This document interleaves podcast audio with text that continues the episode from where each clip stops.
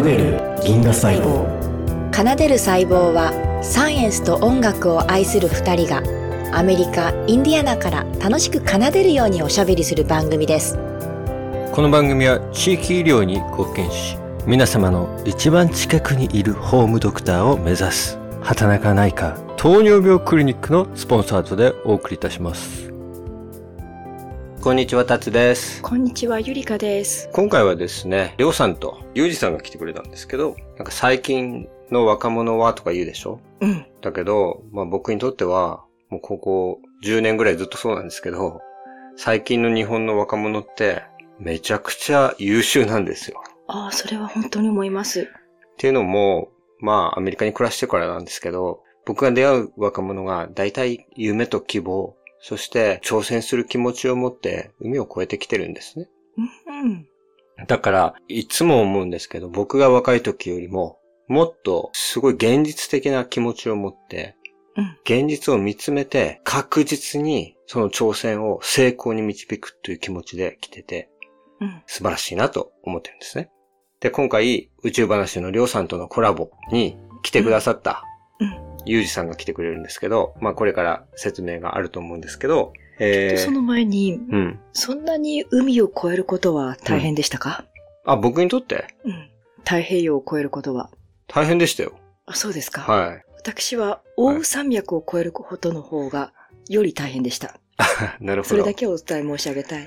僕は実は16歳の時に、えー、オーストラリアに海を渡って行って、高校の授業入って最初は黒板の文字も写せないようなところからスタートしたんですね。高校の先生の文字って、僕がね、経験したことがないような英語の書き方で、まあ筆記体と普通のやつの間ぐらいなんですけど、うまく写せなかったんですよ。だから隣に書いてくれてた友達がいて、ダニエルって友達がいて、ダニエルの書いてるノートを僕が写すうんっていう風な感じで、まあ、やってて、で、なんとかね、えー1学年飛び級して、で、17歳で高校を卒業して、えっ、と、アデレード大学っていう大学を17歳で大学生になろうっていう僕は目標を立てて、めちゃくくちゃその時死ぬ気で頑張ったんですけど、できなかったんですよ。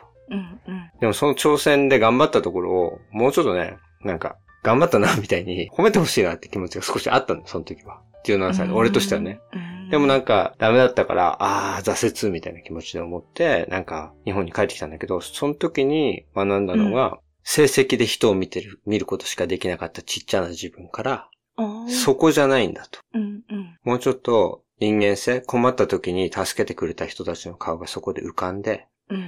オーストラリアでの経験っていうのが、その時、すごい大事にしてくれた英語の先生がいたんだけど、うん。その先生は見込んで結婚しないで二人の子供を、ベトナム戦争の難民二人を自分の養子にしてたのね。うんうん。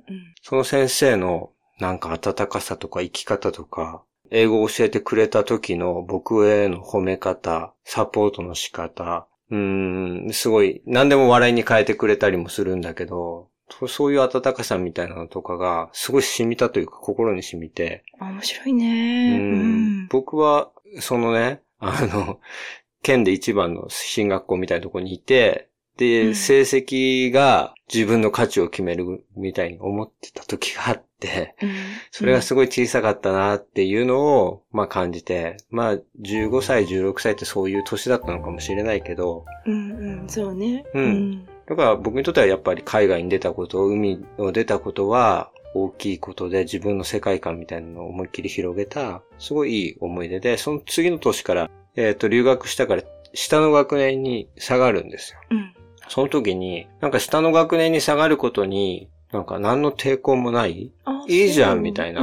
すごい前向きになれて、下の学年の人たちとの方が僕は溶け込んでて、うんクラスメートと友達とか仲良くなって、うんすごい充実した高校生活になったのは、実は留学から帰ってくる。それまでにクラスメートを友達って思えたことがなかった。仲いい子はいたんだけど、うんなんか、勝たなきゃいけないって気持ちの方が強くて、そんな高校生活だったんです。不思議だね。でも、うん意外と多いのかもね、そういう方の方がね。うんうん。で、さあ、まあどんな気持ちで来るのかなと思ったんだけど、もうゆうじさんもね、りょうさんもうんめちゃくちゃできてる人というか、立派な大人なんで当たり前なんだけど。うんだってゆうじさん、スタンフォードの大学院生なんだけど、うんちょっと長く喋りすぎたけど、今回全体像を先に言いたいのね。結構長い収録になったから、パート1、パート2、パート3、パート4になります。四部構成ね。そう。最初は、その、ゆうじさんって東大と海外の、まあアメリカの大学両方受かった人で、うん。で、東大に6ヶ月だけ行って、セメスターが始まる9月からは、うん。そのアメリカの大学に通い、うん。無事卒業して、うん。今スタンフォードで研究されてるんだけど、まあ博士課程だよね。その彼がね、りょうさんのポッドキャスト聞いてて、で、うん。りょうさんに質問したいことがいっぱいあると。うん。それでそのりょうさんへの質問っていうのがパート1、つまり今日聞いていただく内容になります。で、まありょうさんは理学博士を取った自分、そしてその時にスタートアップに行きたいっていう気持ちとかで、ポッドキャストをスタートさせて発信力を鍛えながら、スタートアップに行きたい自分っていうものを、まあ気持ちを固めていくっていうところがあるんだけど、うん。そういった話になってます。で、パート2では、そこから、どんどんどんどん、ゆうじさんの今の専門の話を聞いてから、うん。もっと深い話をしていこうっていう話になってうん、ゆうじさんが今現在向き合っている研究の内容というものに迫っていきます。はい。で、その内容は、りょうさんから見てうん、ものすごい進んだ研究で、うん。今、全世界が向かっているその先をきちんと見ていて、うんそのセンスが素晴らしいという絶賛に至ります。最も熱いところをなぜうん。見えてるのかと。で、ゆうじさんはそれが高校生の時にすでにその世界に見えてたと。でもその世界が見えてたのは、高校生の時にアメリカの大学に行こうと思って、アメリカの大学で今研究されていることをその時必死で調べたわけ。その時に胸に響いたもの。うん。うん。うん。それが今6年後の今、世界で最も熱い分野にもう6年前に気づいてた。すごいな先見の明ってこういうことね。そう。それを自らの声で、あの、語ってくれてますので、パート2もものすごく盛り上がります。うんで、その後、あの、どんどんどんどん宇宙マニアみたいな番組になってしまって、うん。タツさんが置いてかれる場面がうん。ちらほらあるんですけども、うん、うん。でも CS 以来？そうね。でも、うんだんだんだんだん、彼らの話している宇宙ネットワークと、うん僕の研究している細胞ネットワークがうん、一致してるねって話になって、無理やりね。うん。盛り上がってきて、うん。で、音楽の話に行きます、いつものように。うん。うん。エルレガーデン、ブルーハーツ。まあ、ロック中のロックなんですけど、そして、うん。フーンっていう、まあ、ガンとかフリーウェイっていう音楽が好きだっていう話を、まあ、聞いて、僕が聞いて、うんあ、宇宙好きの人たちはこういう音楽を聴くんだっていうことで、まあ、PV 見たんですけど、すごい、なんか、あ、熱いっていう音楽と、うんあとは、すごい幻想的。そうそうそう。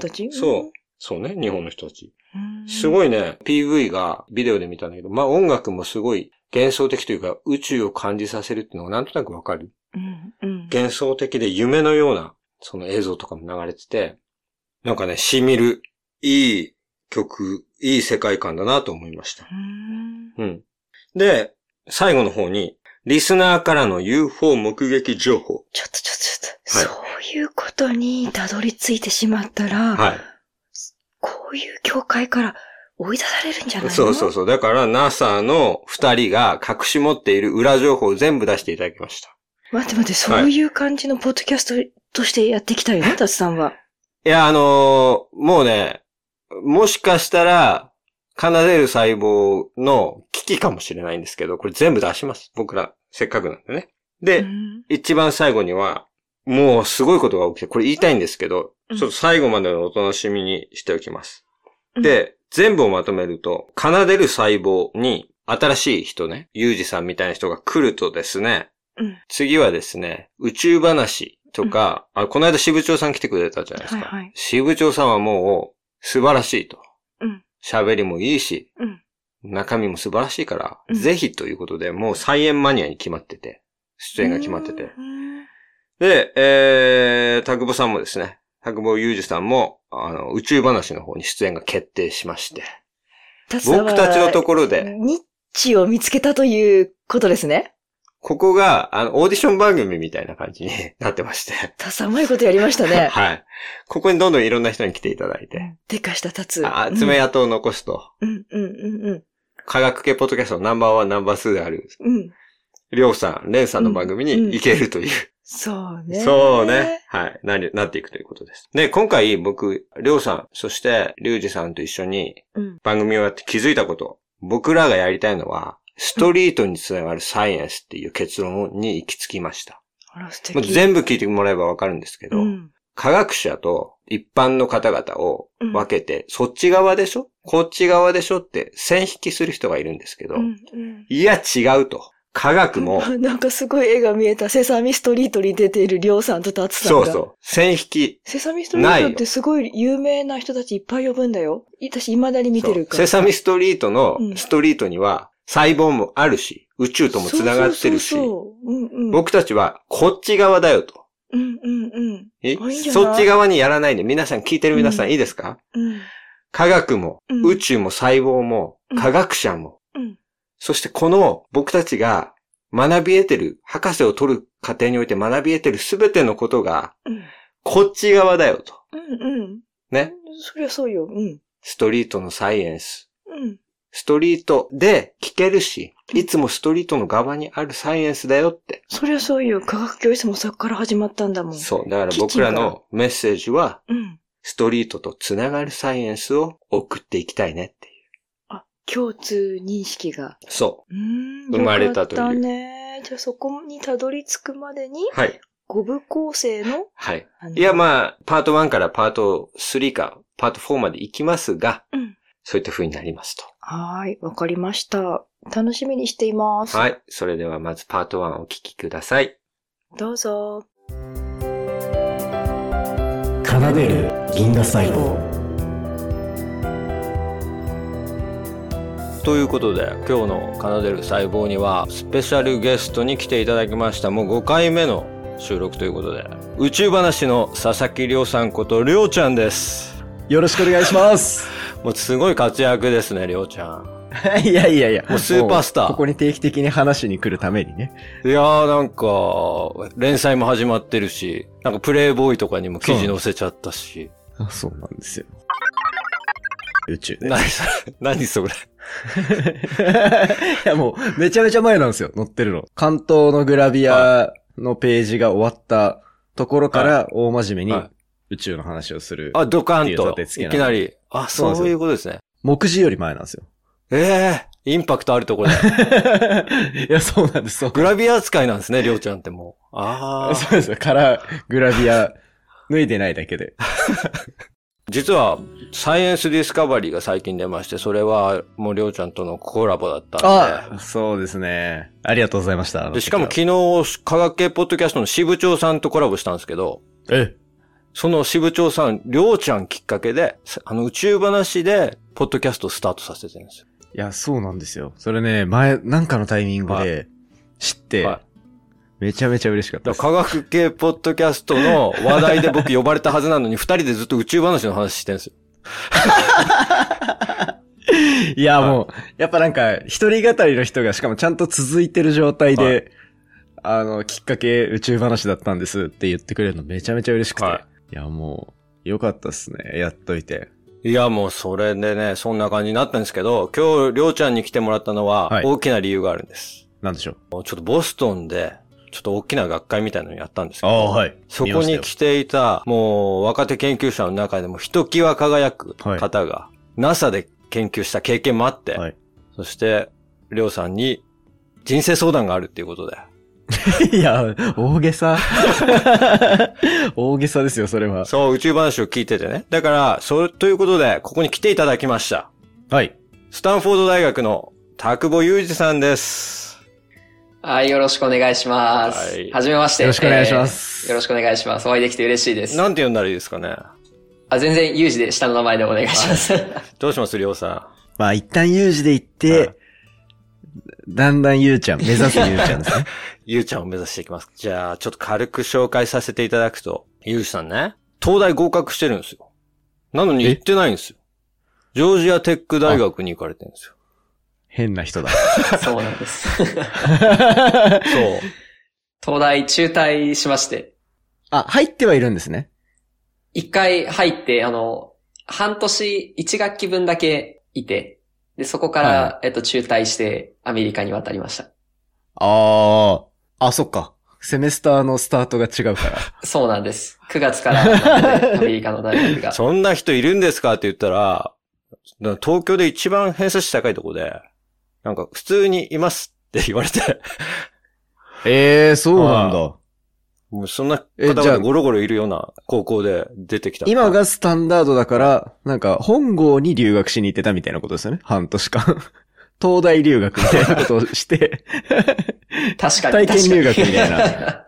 そうですね。ええそんな、いないと思うけどな。いるんだ。そう。それで、まあ、ヨジョージアテック大学、まあ、ジョージア工科大学を卒業されて、で、その間 NASA に2回ほど、どんなプログラムで行ってたんですか、これ。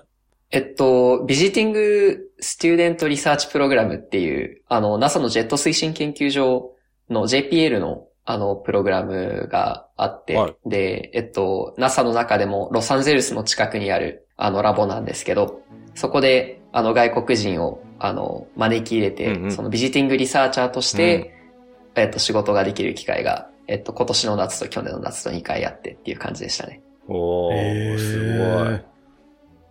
で、そんなプログラムあるんですね。すごいですよ。こで、この、か、この、ゆうじさんがね、あの、僕らの学会の方で発表した時の、その登壇者がすごかったんです、全部。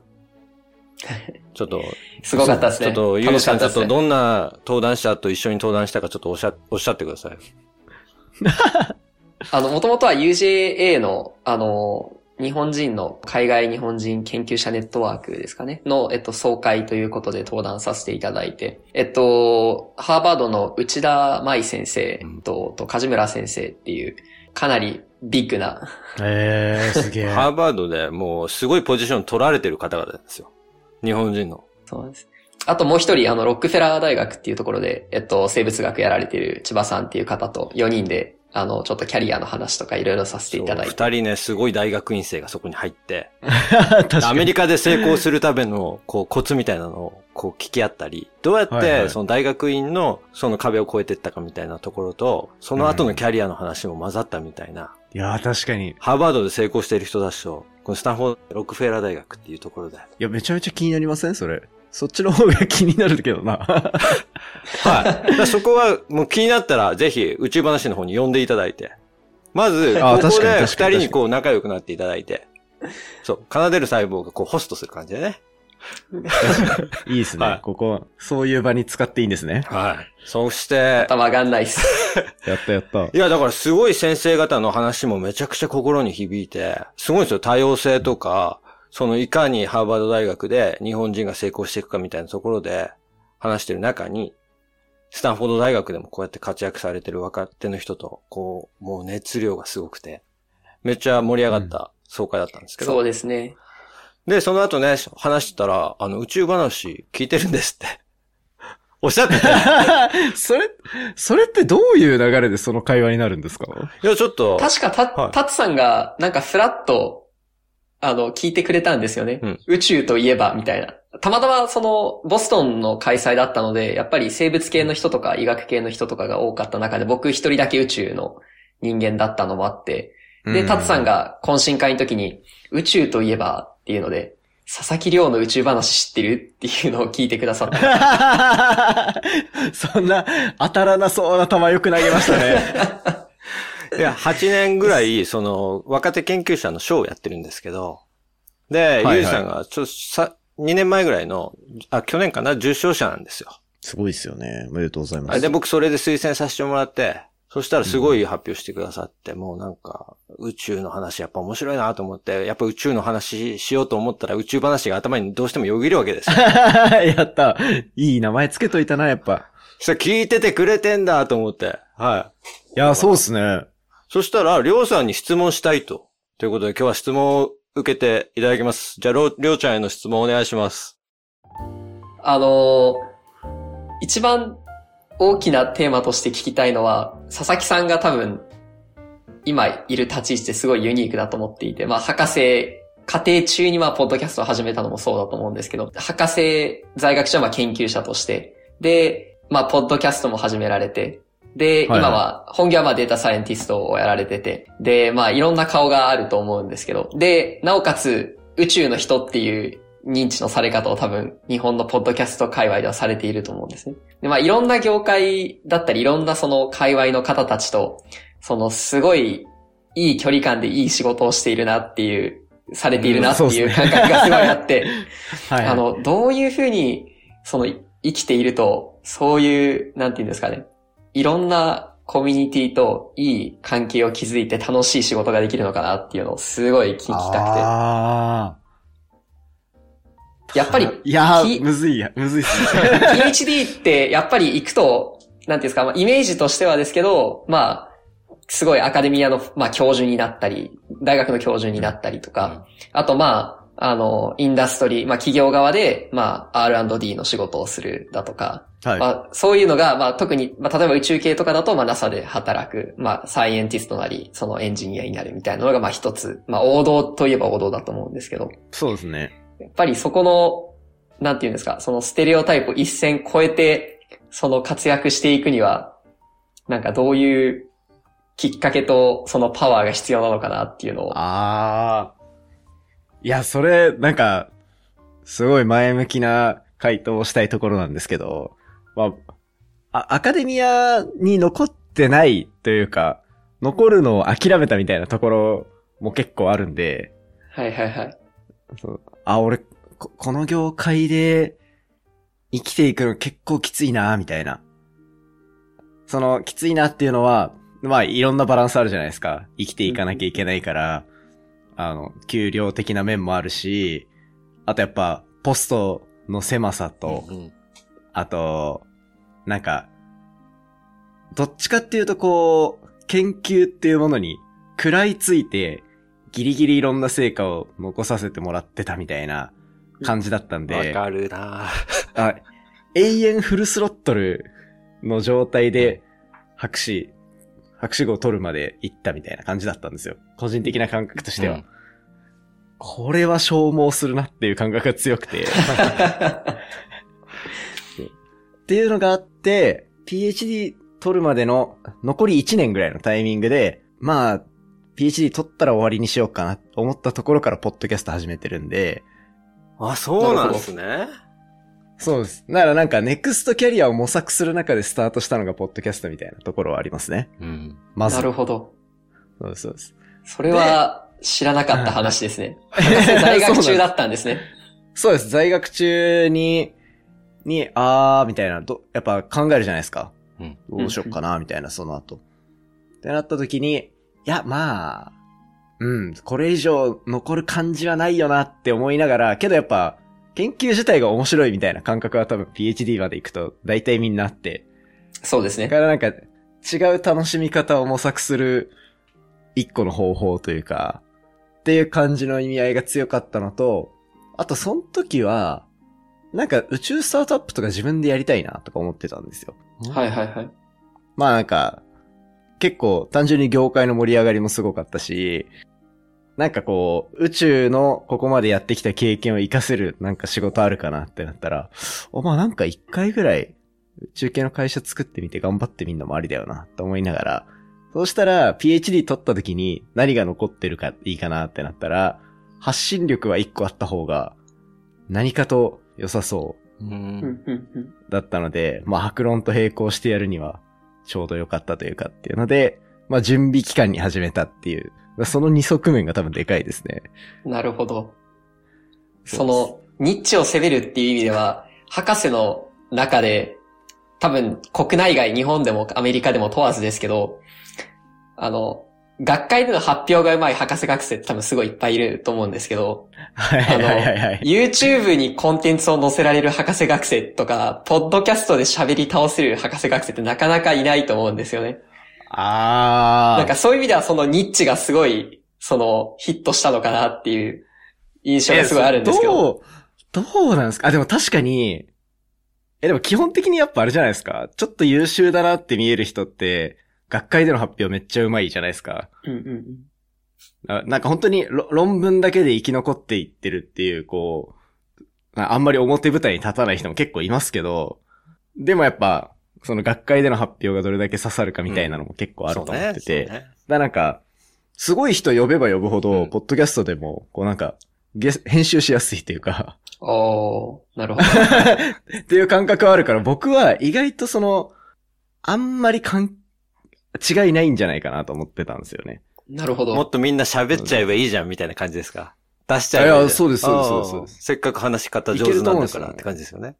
そうです、そううです。まあ、ただ、その、一人でポッドキャストやるかどうかっていうのがまた別の話になってくるんですけど、まあ一旦そこは抜きにしても、なんか意外とみんな一般受けする喋り方できる人多いんじゃないかなっていう。それこそユージさんだってできると思うんですよね。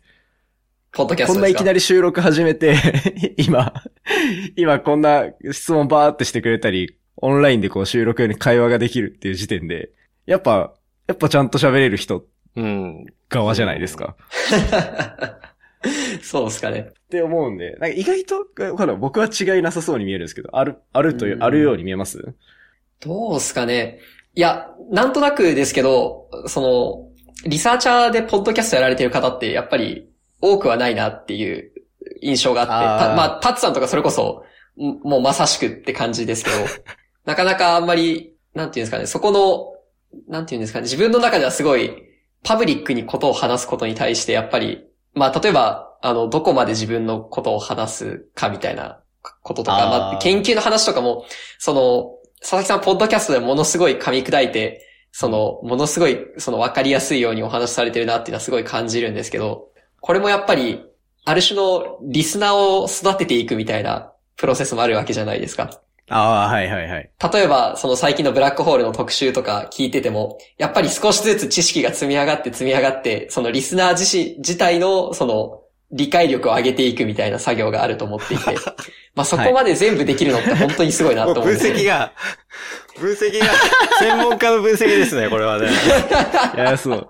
いやバレてるなーねえ。そうそう、最近特集いろいろやり始めたのも、言うて3ヶ月ぐらい。多分、2023年の夏ぐらいから、やり始めたんですけど、前はなんとなくこう、繋がったエピソード作ったら、あんま伸びきらないなっていう感覚があって、まあ宇宙話もう3年間ずっと1話完結のその前後関係一切なしみたいなのでやってきたり、あと前後関係あるとしたらゲストの方呼んで、なんか3日間分4日間分出すみたいな。あ、前編後編みたいな。と、そうです、そうです、そうです。そうするとなんとなく、伸び悪そうだな、みたいな、数時間の時もあって。だからあんま手つけてなかったんですけど、いやでもやっぱり、めっちゃ上の方のランキングの人って、うん続きを聞かせる工夫してるよなと思って、お試しで始めたら意外と、一人語りのシリーズものみたいなのは、意外と受けがいいことを見つけて、ここから頑張っていこうと思ってる企画だったから今見透かされた感じがしてちょっと恥ずかしくなって。いや、でも最近のブラックホールのその特集は最高ですね。りょうさん、ブラックホール、もうブラックホールの量みたいな感じですよ、今。僕の中で。でもそう、1ミリも研究したことないからね。かっこいいなと思って。いやー、このつながり。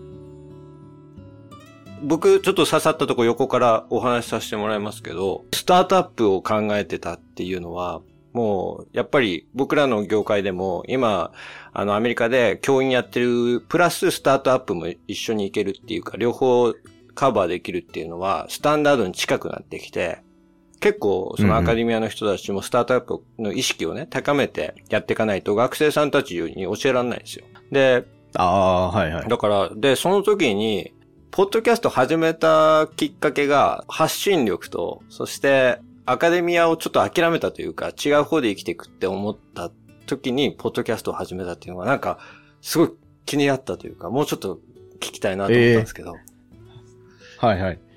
そこで例えば、はい、そうなりますか？やっぱ、え何か心の声みたいなのを発信しなきゃいけないっていう風になったんですか？ああ、そうっすね。なんか、宇宙スタートアップの起業家とか、何人かいたんですよ、周りに。うん。で、まあ、それ、その人たちも自分で技術持ってるパターンと、人集めんの上手いパターンの人うんと、とかいろいろいて、で、なんかまあ、PhD まで行けば、なんとなくこう自分の技術あって、みたいな、ベースはできるな、みたいな。けど、その、何パターンかいる起業家の人たちの中で、はいその全部のバランス整ってる人いないなっていうのはあったんで、うん。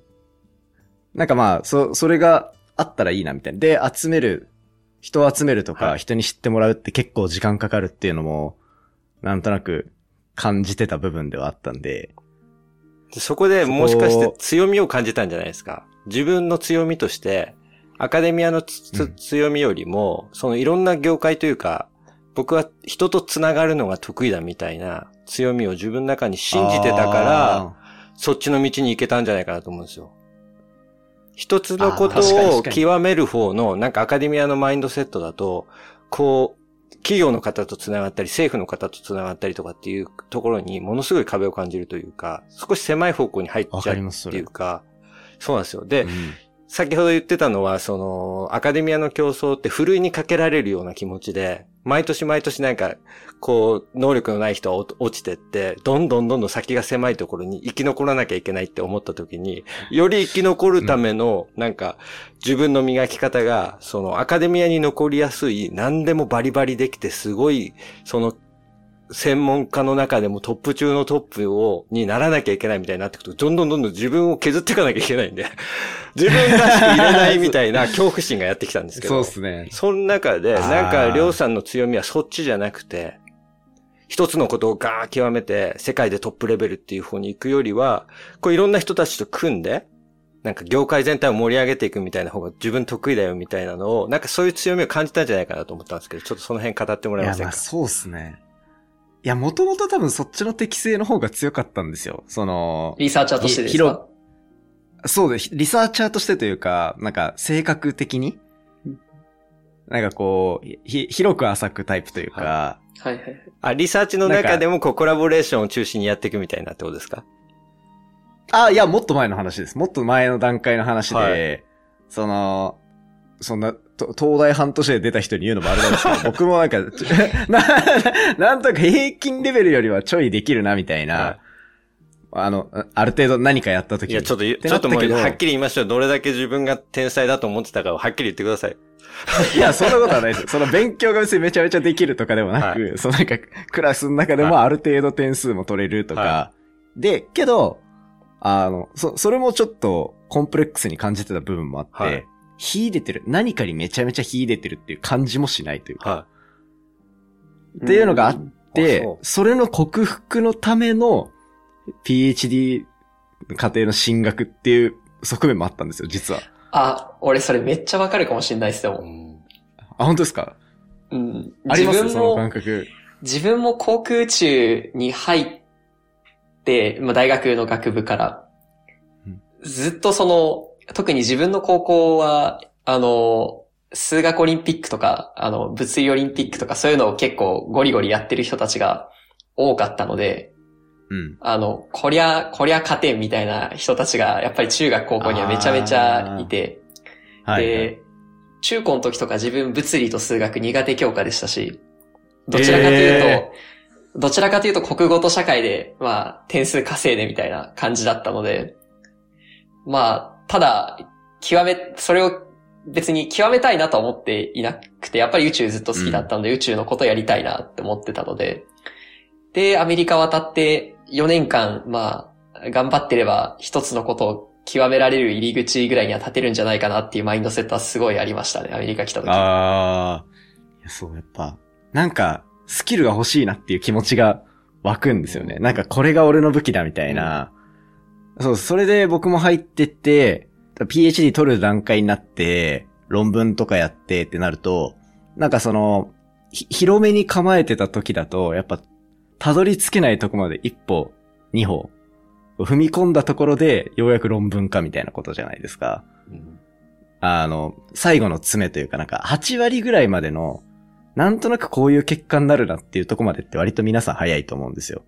うん。実験とかやってもうん。で、そこから、その、特に理学系とかだと、その再現性を担保するために、その残りの20%を、なんかものすごい時間をかけて詰めていくみたいな。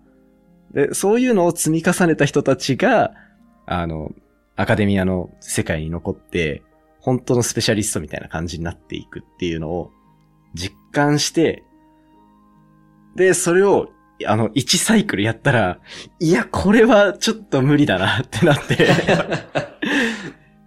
で、そこで見つめ直したときに、まあ、やっぱ、い広めにやる方が得意なんじゃないかなっていう。適材適所やっぱあるよなっていうのもあったし、あと、ほんとこれ奇跡的な話ではあるんですけど、この研究の中でいろんな発表会って、その、専門分野の人に喋るときと、専門外の人がいっぱいいて喋るときとっていうなんか、大きく2種類発表会というか、プレゼンテーションってあると思ってて、その、専門外の人がめちゃめちゃいるところで、賞を取るっていうのが、まあ、PhD の中でも2回ぐらいあって、うんはいはいはい。で、あ、なんか、そ、それもちょっと後押しになりましたね。やっぱそっちなんじゃないかな、みたいな。うーん。なるほど。そういう成功体験大事ですね、でも。行って帰ってきたみたいな感じですよ。個人的には。なるほど、なるほど。いや、めちゃめちゃ面白いです、その話。なるほどな。え、でも、あれなんですか？そう、今のその、いろいろ将来どうしよっかなってなってる段階だと、今のところやっぱ、航空宇宙のエンジニアリングの業界に、どうやって、どういうポジションでいようかなみたいなことを考えてる感じなんですか？そうですね。あの、学部の時からだんだんその研究分野が、そのミクロな話に移り変わってきて、はい、はい。あの、今自分、例えば人工衛星の制御みたいな話をしてて、うーん。あの、特に複数機のフォーメーションフライトとか、あの、いわゆる天体飛行って言われるような話だとか、まあ、ランデブーとか、そこのあたりに AI を乗せるみたいなことを研究してるんですけど、めちゃめちゃ激アツ分野じゃないですか。もともとはただ、あの、宇宙ロジスティクスっていう、月面とか地球とか宇宙ステーションとかを結ぶサプライチェーンをどう構築するかっていうことを研究していて、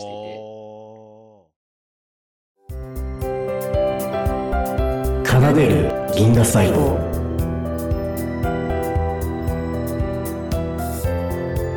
はい、聞いていただけました。いかがだったでしょうか？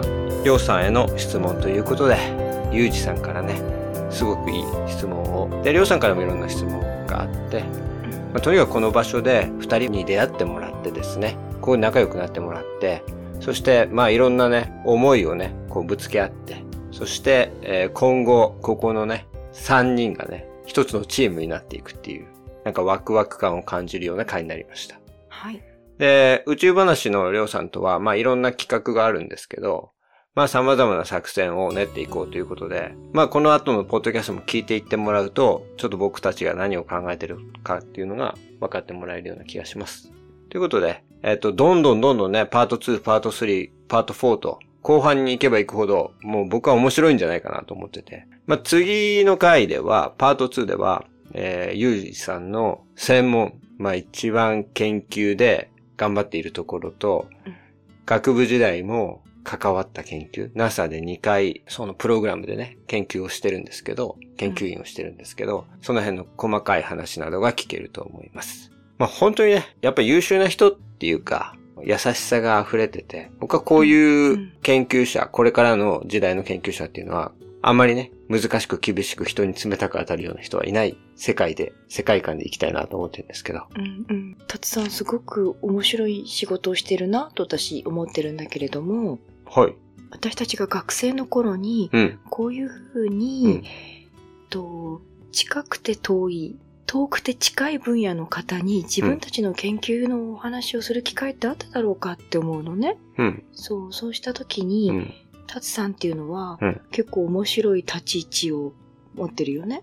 おー、ありがとうございます。うん、なんか、こう、質問っていうのが、うんのディフェンスのようなと発表会をして、うん同じ研究者の、同じ研究室の仲間からされる質問や、学会での同じ分野の方からされる質問ではなくて、タツさんからされる質問っていうのは、やっぱり矢のようなものではないでしょ？うん。私たち学生の頃は、うんそういうような学会に行ったり、研究発表したりすると、矢のような質問がやってくるから、うん。それを矢一本のために、うん100も200も答えを用意してうん、勉強してたわけ。私は特にね、嫌だったのね、そういう矢のような質問にうん刺されるのが嫌だったから、うん私はたくさん用意したわけ。そのために勉強してたのかもしれなくて、うんそれは一体本当の心の深くへの勉強だったのかって今反省すいやるわー、わかる。すごいわかる。それはね、もうねけ。、もっともっと温かい大人がいたらよかったんじゃないかって。そうそう、申し訳ないなって思うんだけど、あの、質問って、相手のためにするものなの。そう。なのに、矢を刺すよために質問を。自分が目立ちたかったり、自分の方が知識あるよとかう、ん。そういう気持ちでする方いるでしょ？ああいう方、そういう人しか私は見てこなかったのではないかと思って。いや、そんなことないんだけど、そういう人たちが、なんか、目立ってしまう世界観だったんだよね。あそうね。そうね。そういう、記憶に残ってしまうんでしょうね。そう。だから、そこは、えー確実に変えていきたいなと思ってて。そう、だから、うんやっぱりね、こう、大人になっていくっていう、たくさん、うん。いいステップを踏んでるんではないでしょうか。そうなんだよね。だからこそ、こういったポッドキャストに、僕が今まで呼んできた研究者の皆さんは、佐々木さん、厚尾さんにしてもう、ん。早門にしてもう、ん。ロジック K にしてもね、みんなね、心がね、温かいの。本当にそう思う。そして若い時に苦労したことがあるから、決してその若い人たちの気持ちを、うん。もう冷たくするような言葉は絶対に出さない。例えば質問された時うのん答え方だって、うん。こう、なんていうかな、そんな質問しちゃダメだよ、みたいなことは絶対にないのよね。うん。彼らはね。うん。そう。やっぱりね、海外の学会、特に本当に仲のいい研究者がしっかりと中心を担ってる学会っていうのは、うん温かい雰囲気でみんなが来たくなる学会をちゃんとやってるわけ。だからあんなに大きい学会になるし、お金も集まるし、すごい知識が飛び交うしっていう風になっていくのね。それを経験して日本に帰ってる人たちも、どんどんどんどん学会を明るくしようとしている。もっと優しくしようとしている。この動きがね、高まっていけば、僕はもっともっとチャンスがあると思ってるのね。うんで、ポッドキャストで、そのいい流れを出していきたいわけ。うん。これが今の流れだよって。うん。いいと思います。あの昔の、ちょっと、素人質問では恐縮ですがとか言って、自分が上のところを見せていくような、指していくような質問なんかうん誰もしません。本当よね。そう相手の、まず褒めて、リスペクトした上で、うん。本当に聞きたいこと、すごいからこそ聞きたいんだっていう、うん。うん。このスタイルね。いいと思います。そう。いや、本当にね、あの、素晴らしい雰囲気を、まあ、もらえたのも、りょうさんとりゅうじさんのおかげで、この、このね、シリーズ僕、本当好きです。うん。前回の支部長さんのシリーズもね、大好きだけどよ、かったんじゃない？タツさん。何が？タツさんがいい、うんなんか、ニッチを発見した。いや、細胞と宇宙が繋がって、ここまでいけるっていうのは、ちょっとみんなにも、皆さんにももっとね、これ分かってほしいの、本当に。よかったね。そううん。でも結局ストリートに行くから、最後は。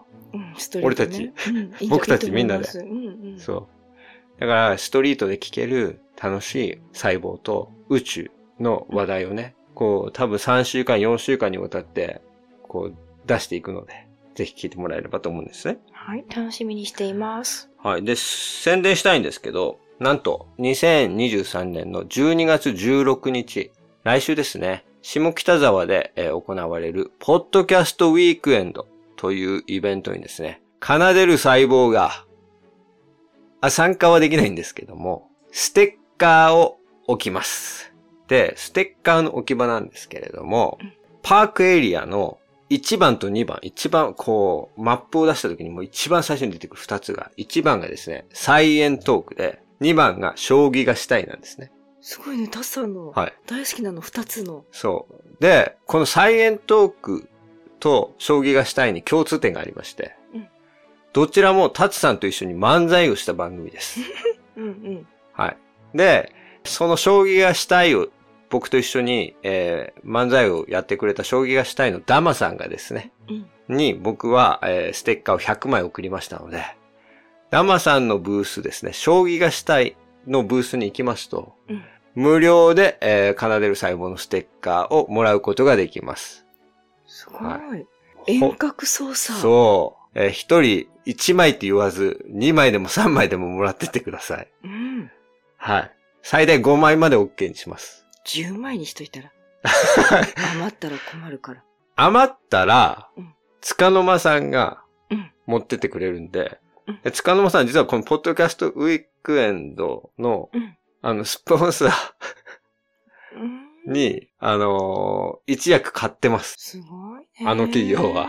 すごい。ですので、まあ、つかの間さんに渡してですね、うんポッドキャスターが集まる雑談っていう、すごい名店があるんですけど、うんその名店に余ったステッカーをつかの間さんが持ってってくれるっていうね、あ、それもいいのね。じゃあ、一人5枚まで。5枚までうん。OK にしましょうか。うんはい。なので、えーそういったことで、えーサイエントークと将棋がしたいの間ぐらいのところにですね、奏でる細胞がねじ込まれてるんで、まあ僕らは行かん、行けないんですけど、このね、ポッドキャストイベント本当にすごくて、僕絶対行きたいところなんですけど、うん下北沢で開かれてるこのポッドキャスト。インディアナにいることがバレちゃったね。